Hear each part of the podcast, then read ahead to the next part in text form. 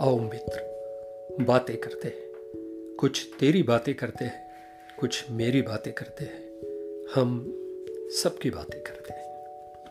मित्र, समाधि की अवस्था एक ही है, परंतु इनका अलग अलग वर्गीकरण केवल साधना के विभिन्न प्रकार और प्रगति की विभिन्न अवस्थाएँ दर्शाता है। सविकल्पो निर्विकल्प समाधिर्द्विविधोरधि दृश्य शब्दानुविध्येन सविकल्प पुनर्द्विधा अर्थ, मन ही मन में की जाने वाली साधना दो तरह की होती है। द्वैत, अर्थात द्विविधता और अद्वैत। द्विविध साधना फिर दो प्रकार की होती है दृश्य रूप और शब्द रूप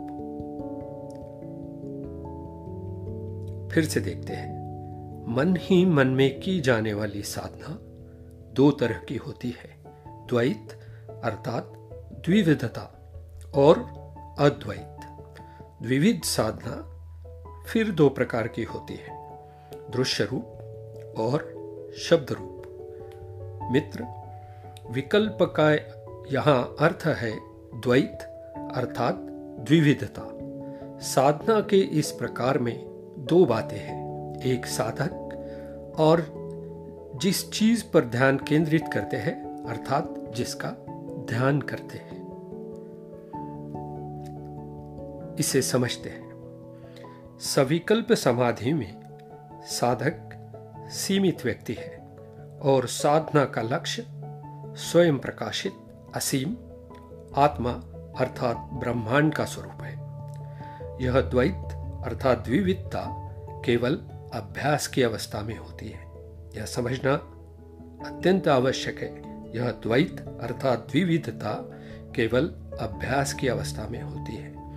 जब यह द्विविधता समाप्त होती है, अर्थात ज्ञान द्वारा, तब केवल असीम, अनंत मैं अर्थात ब्रह्मांड रह जाता है, इसे निर्विकल्प समाधि कहते हैं।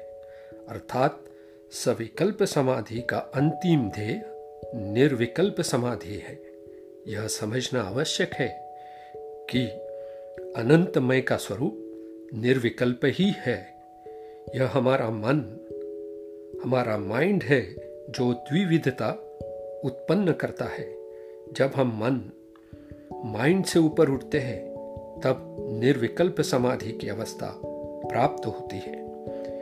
गहरे नींद की अवस्था से इसे समझ सकते हैं। मित्र, हम दिन भर काम कर घर लौटते हैं, भोजन करते हैं, विश्राम करते हैं और रात होने पर सोने के लिए बिस्तर पर जाते हैं। अब हमें नींद की आवश्यकता है, हमें नींद चाहिए। मैं थका हूँ मुझे नींद चाहिए, यह विचार जब तक हमारे मन में है, तब तक हमें नींद की अवस्था प्राप्त नहीं हुई है। नींद चाहिए और नींद, यह दो बातें बनी रहती हैं। जब नींद लगती है, तब यह दो बातें नहीं रह जाती, केवल नींद की अवस्था रह जाती है। समाधि की भिन्न अवस्थाएँ भी इसी तरह की होती है।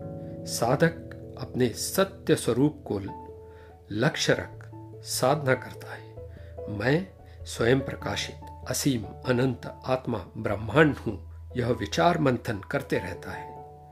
सविकल्प समाधि की अवस्था तक उसे प्रयास करने पड़ते हैं। यह विचार धीरे धीरे लुप्त होते जाते हैं और साधक को निर्विकल्प समाधि की अवस्था प्राप्त होती है।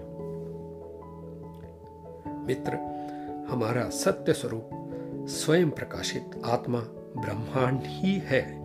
परंतु हम अपने स्थूल शरीर, सूक्ष्म शरीर, मन, बुद्धि, इन्हें ही अपना सत्य स्वरूप मानते चले आ रहे हैं। यदि हमें अपने सत्य स्वरूप की पहचान है तो साधना की कोई आवश्यकता ही नहीं होगी।